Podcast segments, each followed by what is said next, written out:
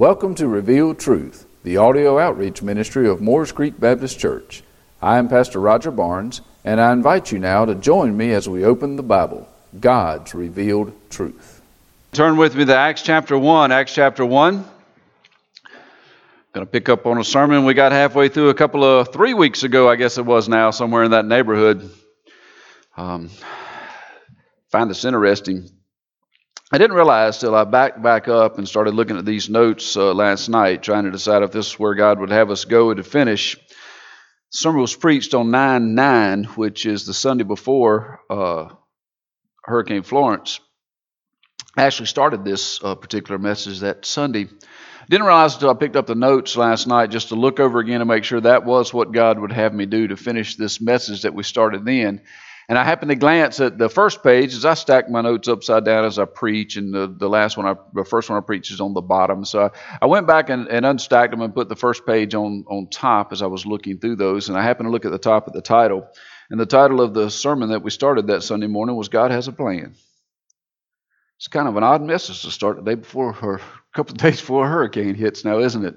But haven't we been living in the times that God has a plan and God's plan is working through uh, storms, both physical in life as well as spiritual in life? And there's been a lot of things going on around us, a lot of opportunities, as Miss Kay said this morning, to show people Jesus Christ, to be the love of Jesus Christ in people's lives. And there'll be a lot of lives that are changed for eternity because of the love that God's people has for God and has for those that He tells us to go love. And so, an awesome song this morning. Thank you, Miss Kay, for that. So, this morning, if you have your Bibles with you, turn to Acts chapter 1. Stand with me in the reading of God's Word, the honor of the reading of God's Word this morning. And we're going to, uh, we'll just start in verse 15. We'll read the whole passage that we started and try to finish up this morning. So, the 15th verse of the uh, first chapter of Acts reads like this And in those days, Peter stood up in the midst of the disciples. Altogether, the number of names was about 120, and said, Men and brethren, this scripture had to be fulfilled, which the Holy Spirit spoke before by the mouth of David concerning Judas, who became a guide to those who arrested Jesus, for he was numbered with us and attained a part in this ministry. Now this man purchased a field with the wages of iniquity, and falling headlong, he burst open in the middle, and all of his entrails gushed out. And it became known to all those dwelling in Jerusalem, so that the field is called in their own language Akel Dama, that is, field of blood. For it is written in the book of Psalms, Let his dwelling place be desolate, and let no one live in it, and let another take his office. Therefore, these men who have accompanied us all the time that the Lord Jesus went in and out among us, beginning from the baptism of John to that day when he was taken up from us, one of these must become a witness with us of his resurrection. And they proposed to Joseph, called Barsabbas, who was surnamed Justus, and Matthias. And they prayed and said, You, O Lord, who the, know the hearts of all, show which of these two you have chosen to take part in this ministry and apostleship, from which Judas by transgression fell, that he might go to his own place. And they cast their lots, and the lots fell on Matthias and he was numbered with the 11 apostles. Father, this morning we have worshiped you through our fellowship, through our singing, Father, through our time together. Now, as we come to you to worship through your word, I ask this of you that you calm our hearts, you focus our attention only on you. And that, Father, this morning you make very little of me and very much of you, that you may be glorified in this place. And this we ask in the name of your precious Son, Jesus Christ. Amen. Thank you. You may be seated. Let me catch you up to steam so you know where we were as we had preached through the first point and a half of this actual message. As we look at God's plan, there were three things that we saw in this. There were three things that we saw. The very first thing was God's people. It uh, talked about God's people in this place. If you actually notice, if you still have your Bibles open, in the verses ahead of the where we read, back in verses uh, 13 and 14, it actually ran through and it gave some specific names, some specific names that were gathered in the upper room. If you read through those names and you notice some of them are combined together. It says uh, the women and the mother of Mary, Jesus, and his, his brothers. Um, it, it, it, gives a, a, kind of a picture of those who had gathered there. It, it was probably somewhere in the neighborhood of about 20 people as it ends verse number 14. It doesn't give a whole bunch of names. But then as it starts in verse 20, you'll notice it says that he stood and he preached together, or preached to the ones that were gathered all together there, and they numbered about 120. And we know that is because those guys and gals that were gathered in that place were excited about what Jesus had said, excited about seeing Jesus risen from the dead, excited about the fact that there was this promised Holy Spirit that was coming. And even though they'd been in the upper room together, they weren't locked in this room, as is sometimes said. They went about their daily business also. And it was in those times of going about their daily business, I'm sure they were telling others about this Jesus. Even in this time of turmoil for them, their numbers grew their numbers grew to about 120. So we, we talked about that the other week. We also talked about the fact that out of those 120, the most unlikely subject became the leader. That was this fellow named Peter, the one with the foot and mouth disease, the, the mouth shaped foot. Every time Jesus would say something, it was Peter who would blurt out and say something that sometimes made him seem a little ridiculous, didn't it? It was this Peter that we know was chosen by the seashore because he was a fisherman, and Jesus come by and said, Drop your net and follow me later made him a fisher of men. It was this Peter that drew his sword and cut off the ear of the priest, the priest uh, servant, when they came to take Jesus. It was this Peter that had, when Jesus had announced that he was going to leave them, that he would die, Peter said, Over my dead body, is basically what he said. He said, These other 11, they may run from this and, and run from you, but not me. Not me, I will be here to the death. It's the same Peter that Jesus looked at and said, Peter, before the rooster crows, you're going to have denied me three times. It's the same Peter that I think, as Jesus was taken from Caiaphas' house and across the courtyard, I think Jesus probably looked his way and looked into his eyes. And that's when Peter heard the rooster crow. It's when Peter understood that what Jesus had said had come true. Peter was one of those that had deserted Jesus at the end. He really was. Peter was one that was always sticking his neck out, being brash and bold. But yet, when the 120 had gathered in that upper room, it was Peter who came to the forefront and was chosen by God, apparently, to be the leader of this bunch. It was he that had stood and, and proclaimed to them, if you remember from our discussions the other week, proclaimed to them the second thing that we saw in this passage, and that was God had a plan. So we saw that there was God's people and then there was God's plan.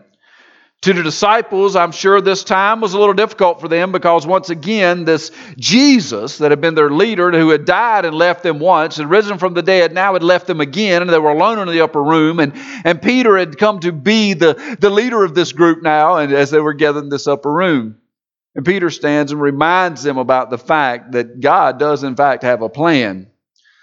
We need to be reminded of that sometimes, especially when there's difficulties in life, like we've just been through physically, especially when there's difficulties in life and, and spiritually, and there's difficulties in life in our marriages, or we, we've lost a loved one, like has recently happened in our church family. Uh, just as things go on in our life, sometimes we need to be reminded God has a plan. None, none of those things caught him by surprise. He didn't wake up one morning and realize Hurricane Florence is rushing ashore in the United States. That just didn't happen. He didn't wake up one morning and realize that one of us has a sickness that's going to drag out for months and, and had to go through doctor's appointments and things like that. He didn't just wake up one morning to realize that, that one of our loved ones had, had passed away. God, God has a plan in all things. Do we always know what that plan is? Absolutely not. We're not God. What God calls us to be is faithful. Faithful to the fact that He is God and that the plan is perfect, even if it causes us a little pain. Because let's face it, if we're one of His, how much pain did we put Him in to become one of His? Let's, let's face it. In the plan that God has, how much pain did we cause Him? You know, so sometimes it's a little difficult it's a little difficult in, in God's plan. And we notice there that, that as uh, Peter got up and he, he started talking to them, he was telling them, hey, hey there, there is this, this plan. There's, there's this plan. He stood in their midst and reminded them of it. As a matter of fact, he even went back in verse 20, if you remember, and he pulled a couple of scriptures from Old Testament to remind them. He pulled that scripture, let, us, let his dwelling place be desolate and let no one live in it. And then he pulled this scripture that says, let another take his office. What was he speaking to? He was speaking to the fact that there had been 12, and at the crucial moment in Jesus' life, as he was talking about this death, one of the 12 had stepped out and betrayed him for 30 pieces of silver He had come in the garden and kissed him on the cheek so that those that were following with swords and spears and lanterns would know who it was that they were to take to the cross and kill. Can only imagine what the other 11 thought. I mean, they had been there with Judas the whole time. They never suspected. My goodness, they gave him the money box. They never suspected he would be the betrayer. Remember as they sat around the table, as they sat around the table for the last time for supper with Jesus. As Jesus sat there, he said, There will be one of you who will betray me. Remember, none of them turned and said, It must be Judas. You know what they all said? Lord, is it I?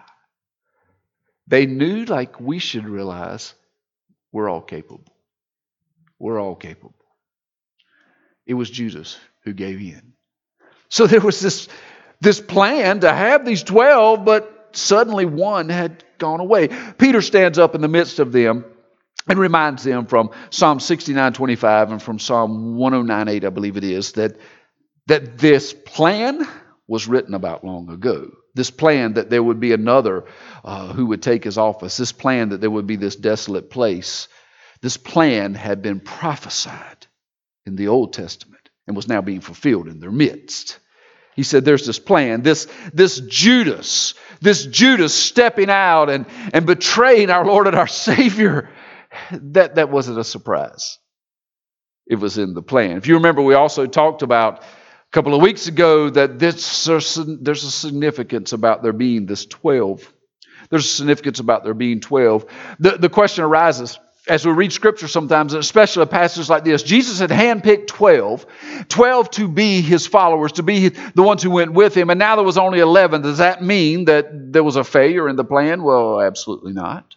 It was not. We see, as we talked about, uh, this, this whole scheme of 12, this whole theme of 12 that goes through all of Scripture. We went back to Genesis, if you remember. and We looked at Jacob, Israel, uh, with the 12 sons. How at the end of, of his life, he pulled together his 12 sons and he blessed them and said, You are the 12 heads of the tribes. We took that uh, passage as we talked about the fact that, that there were these sons, there was these 12 tribes. How did that connect to us in the world today? We took it over to Revelation, if you remember, over to Revelation chapter 21, verses 9 through 13. And we talked about the fact that Scripture says that the great city that we all want to go to, the city of heaven, the city of heaven has these foundations for the walls. And there's 12 foundations, and on the foundations of that city are written the names of the apostles.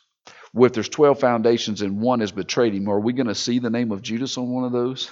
Absolutely not. Because God had a plan. There will be 12 names, and one of those, I assume, it's going to be Matthias in this case, as we'll see in a few minutes. But there's this theme, there's this plan that's, that's being processed. And even though there seems like there's a hiccup in the middle with this Judas character, we find out it's in God's plan. It is in God's plan.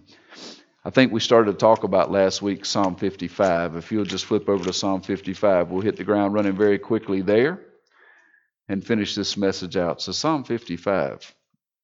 Psalm 55 has given us a picture into this man's life named David. Verses 12 Verse 12 says this 12 through 15. For it is not an enemy who reproaches me, then I could bear it. Nor is it one who hates me, who has exalted himself against me, then I could hide from it. But it is you, a man my equal, my companion, and my acquaintance, who took, we took sweet counsel together, and, and we walked to the house of God in the throng. Let death seize them. Let them go down alive into hell, for wickedness is in their dwellings and among them. This is a contemplation of David about his life. You know the story. He had many that had come his way and betrayed him. But there was one in particular he was thinking about here that he was thinking about this betrayal in his life. And if you know anything about David from the Old Testament, he is a foreshadowing of what Christ was to be when he came in the New Testament. He was a foreshadowing of that. He painted a picture of that. You could look at David's life and the things that went on in David's life and see a picture being painted of this Jesus that was to come. As a matter of fact, Scripture says that David is a man after God's own heart, even with all the things that happened in his life and all the wrong decisions he made. And here in the life of David, as he's penning this, you can see the picture in Jesus' life. one who was close to him, one that he had spent time with, one who had ministered next to him, who had seen him raise the dead, one, one who had walked with him, eat with him, slept in his presence, heard him pray, had turned his back on Jesus and betrayed him. Jesus himself had been sold for 30 pieces, the, the price of a slave. The price of a slave. Interesting enough, he was sold to the religious leaders. Matter of fact, after he sold him, he felt guilty about it, if you remember. And he went back and said, I feel so guilty about this, I give you the money back. And they said, We can't take it. So he threw it at their feet. Do you realize what they did with it? Here's the hypocrisy in the whole matter. They said, We can't put this money in the treasury for its blood money. They were willing to pay for the death of Jesus, but they even knew it was wrong. They even knew it was wrong. They took that money and they purchased a field, as we read in Acts, a field where Judas had gone so distraught to kill himself and even botched the hanging, apparently, and fell amongst the rocks and burst open, as the Bible tells us.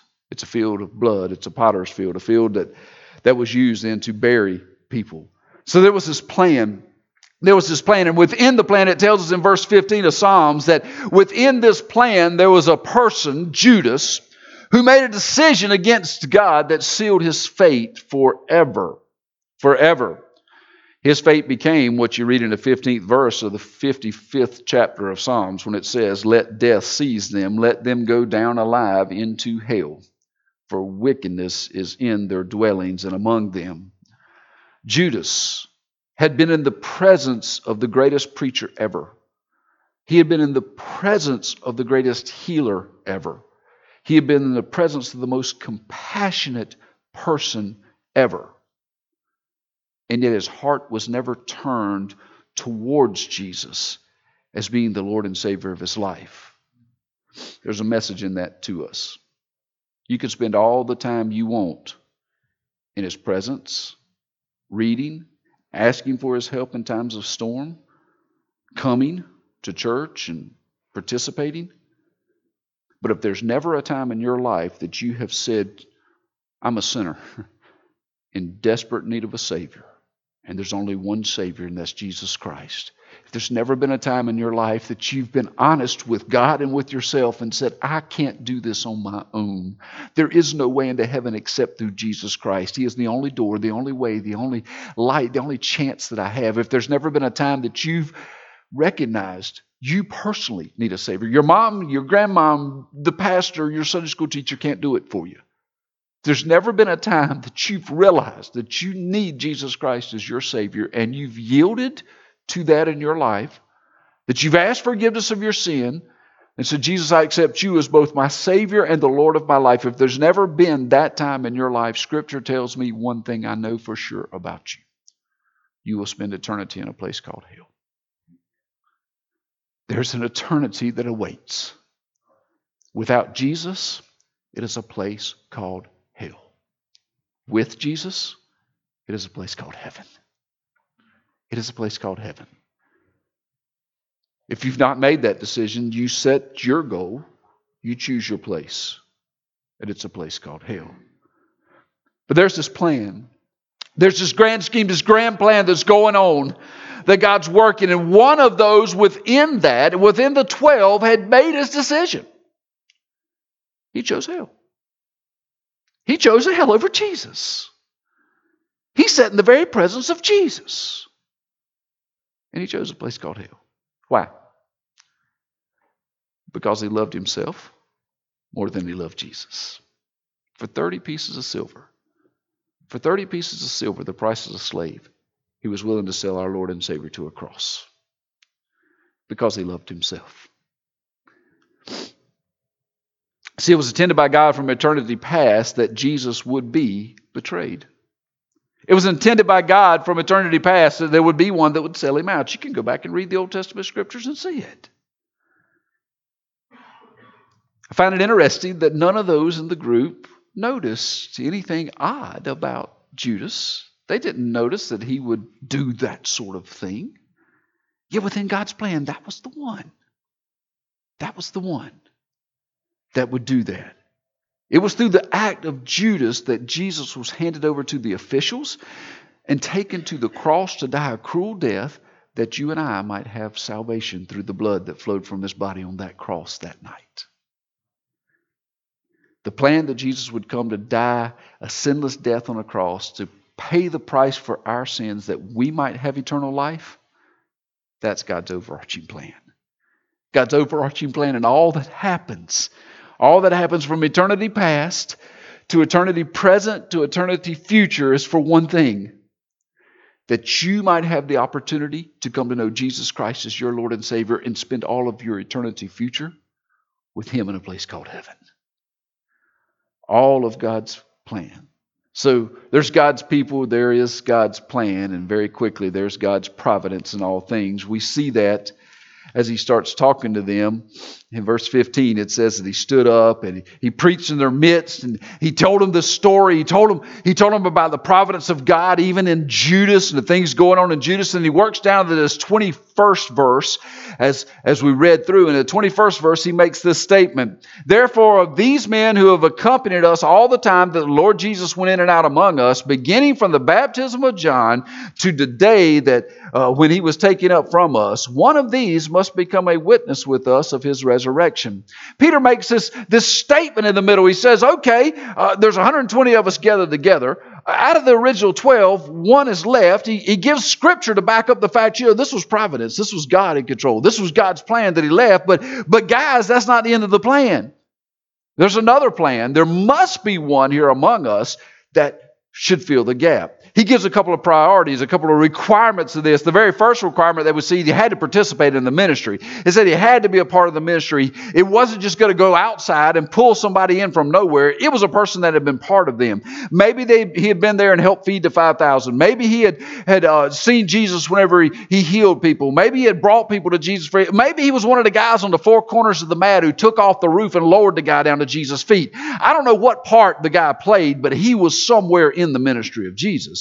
It says that that's a requirement to be in a ministry. I found it interesting. I didn't even think about this, Matt, but we're preaching this message this morning on the day that you just reached out and said, We've got a guy who's been with us that we know has been a part of the ministry. We want to be the part of, of the deacon body. How interesting that God ties these messages together in this particular order. But anyhow, there was this thing. So, so maybe he had been a part of that. So one of the requirements was this guy had to know about Jesus' ministry. That, that was one of the requirements. There was also a second requirement in the 22nd verse at the, the very end. It says he must, he must have been a witness of his resurrection. Must have been a witness of the resurrection. They had to see and they had to believe that Jesus had risen from the dead.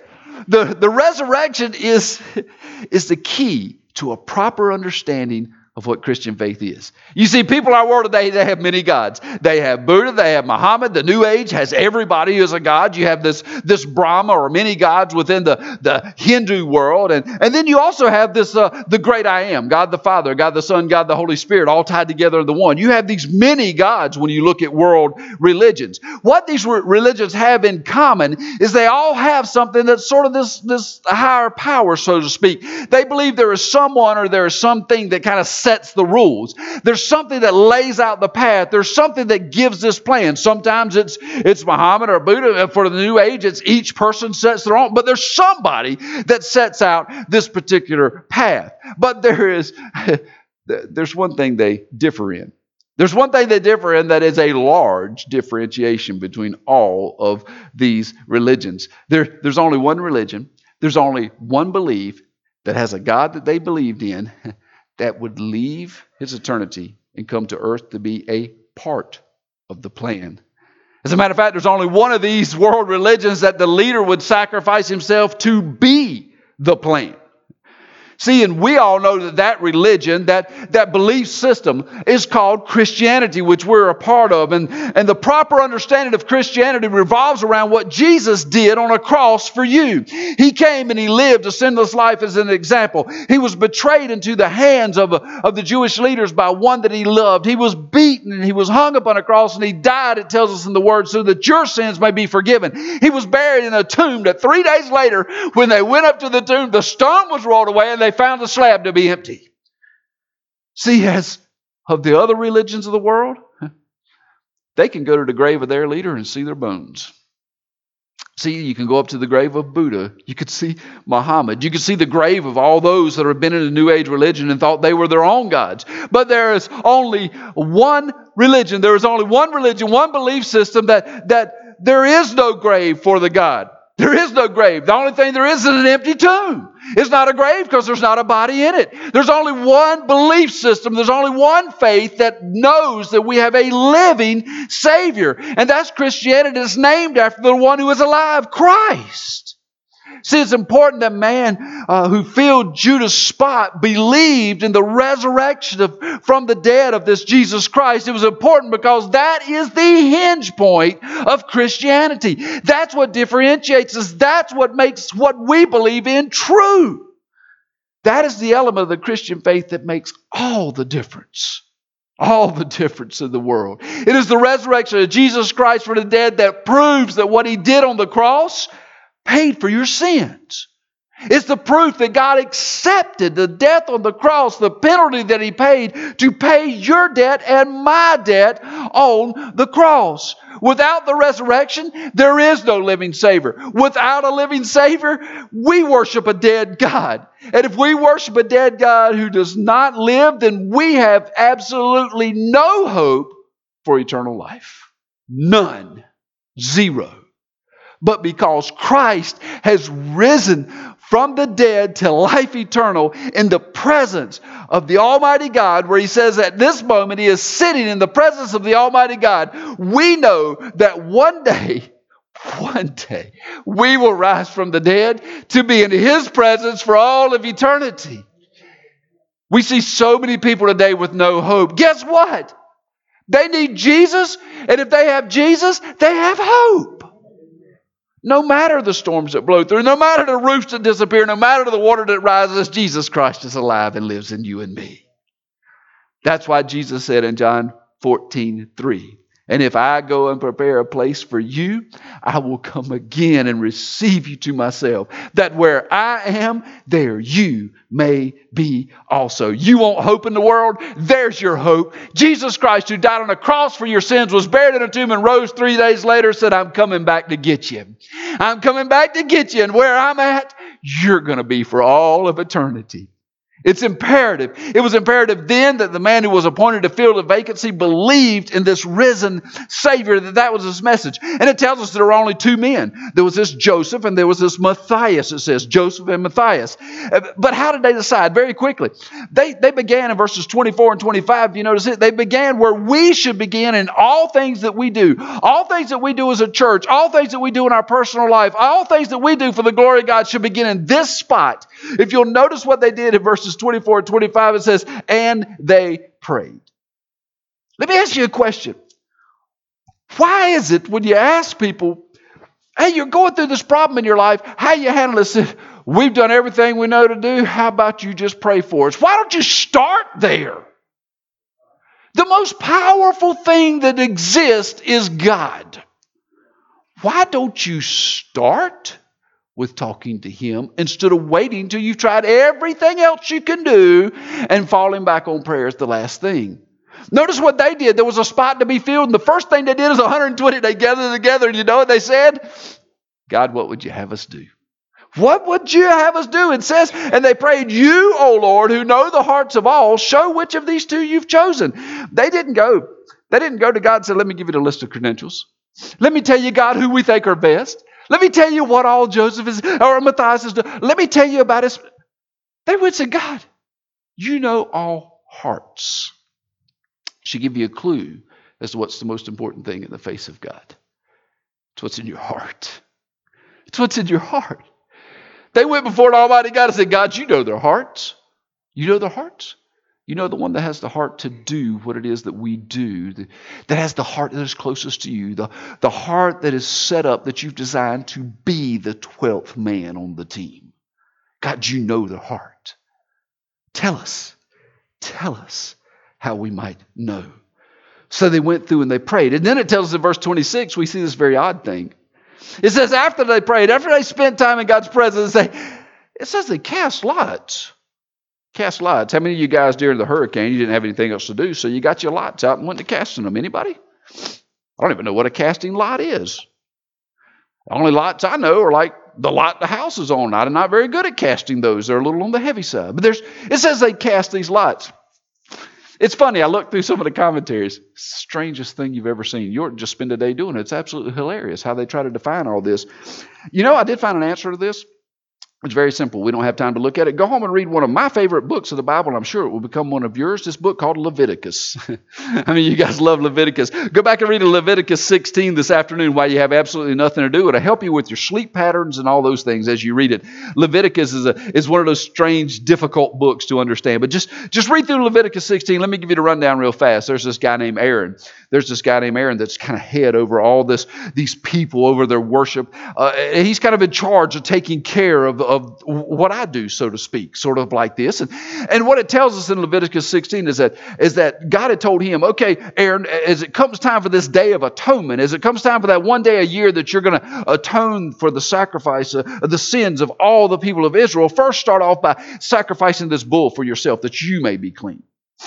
It's a good example for pastors that before we step in the pulpit and tell you you should be forgiven of your sins, we should have been on our knees first getting forgiveness of our sins. If more pastors did that, there'd be more power from the pulpit. But that's a story for another time. That's my problem. Here's your problem. It says that, that you have sins in your life. Aaron starts off sacrificing a bull. The bull's for the cleansing of his sins. Then he chooses two goats. this is the interesting thing. He chooses two goats. He takes these two goats and, and he has to sacrifice them, these two goats. One is going to be a sacrifice. One is going to be a scapegoat. It's going to be sent out into the wilderness with the sins of the people on it, showing that the sins have been forgiven and cast away. It's, it's kind of this picture. It's a long story. We'll get into it later. But Leviticus uh, 16, 8, and 10 says this Then Aaron shall cast lots for the two goats, one lot for the Lord, the other lot for the scapegoat. And Aaron shall bring the goat on which the Lord's lot fell and offer it as a sin offering. So, in other words, there was going to be an offering of one. One would die, his blood would be spilled as a sin offering. But the other goat on which uh, the lot fell, to be the scapegoat, shall be presented alive before the Lord to make atonement upon it and to let it go as a scapegoat into the wilderness. In other words, there would be one that would be slaughtered, his blood would be spilled to wash away the sins. The other, as a ceremonial example, would the sins would be cast upon this goat, so to speak, and it would be sent off into the wilderness. This was done on the Day of Atonement. So we see this casting of lots as a choice. Uh, this was the preferred method, apparently, in the Old Testament for casting lots. I don't see a board game of it today. I don't see any instruction on what it means, but I do know this. They're using this method in the New Testament, and there's a reason they're using it in the New Testament here. It raises a question as to why. Also raises the question are we still supposed to do it today? There's a real simple reason. This is the last time we see the casting of lots in the New Testament, ever. Because what's going to happen in just a few days? God's promised that this Holy Spirit's going to come to indwell. The casting of lots is used as a discernment for what God would have them do in the choosing Guess who becomes the discerning one in just a few days? The Holy Spirit that's coming to indwell them. There's no more need to cast lots.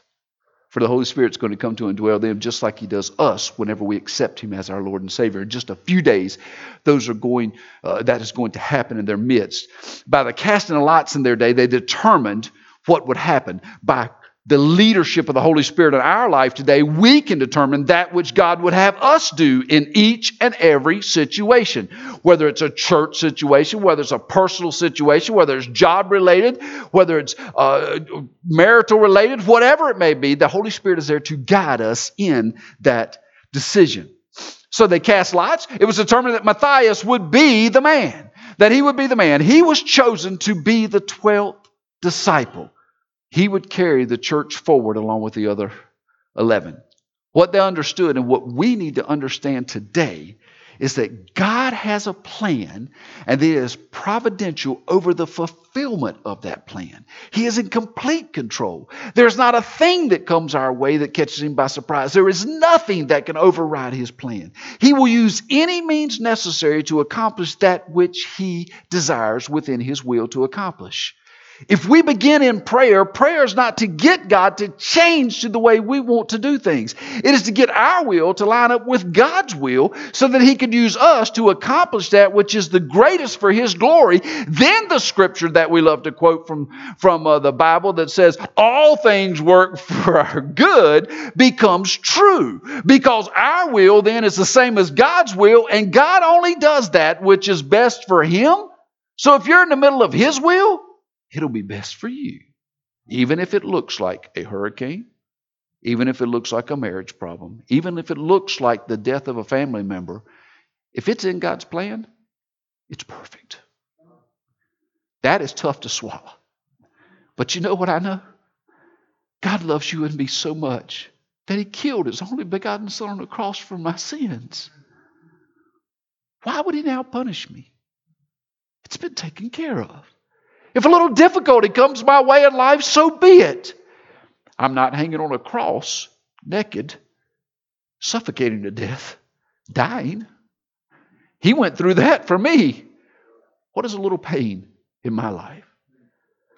The only question in the equation of the plan that God has is, is you, are you and I going to yield to that plan?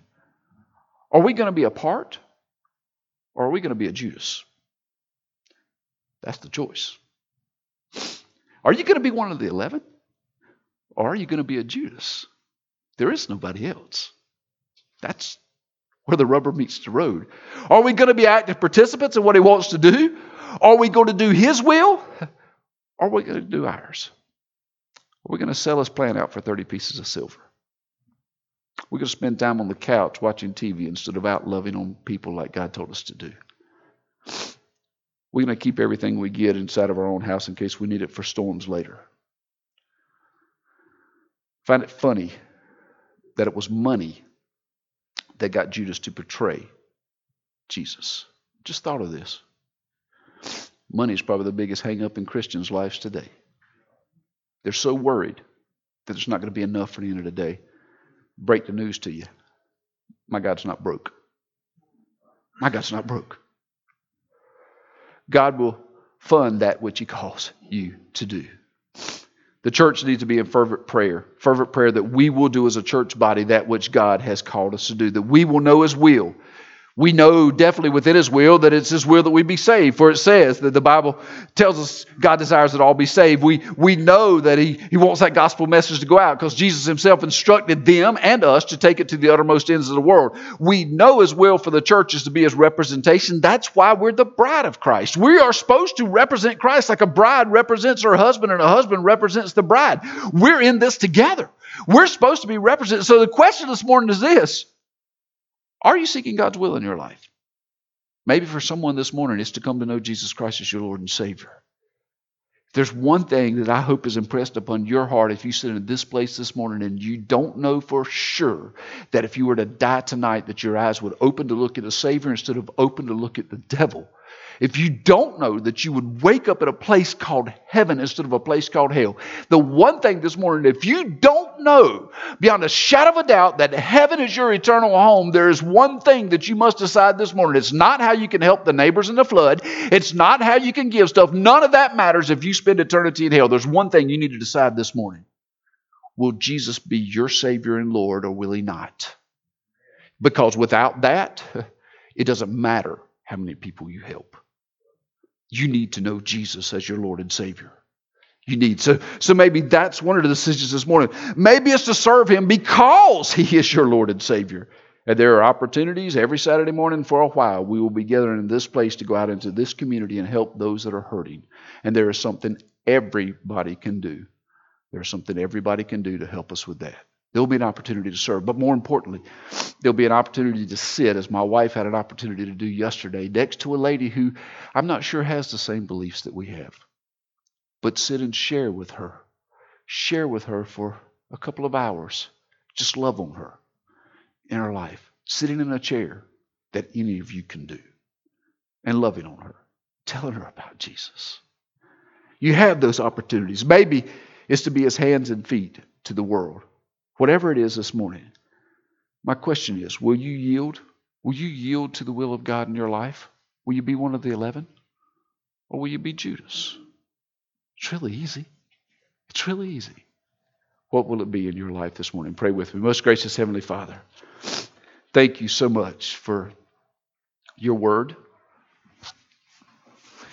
Thank you for the conviction of your word in our lives.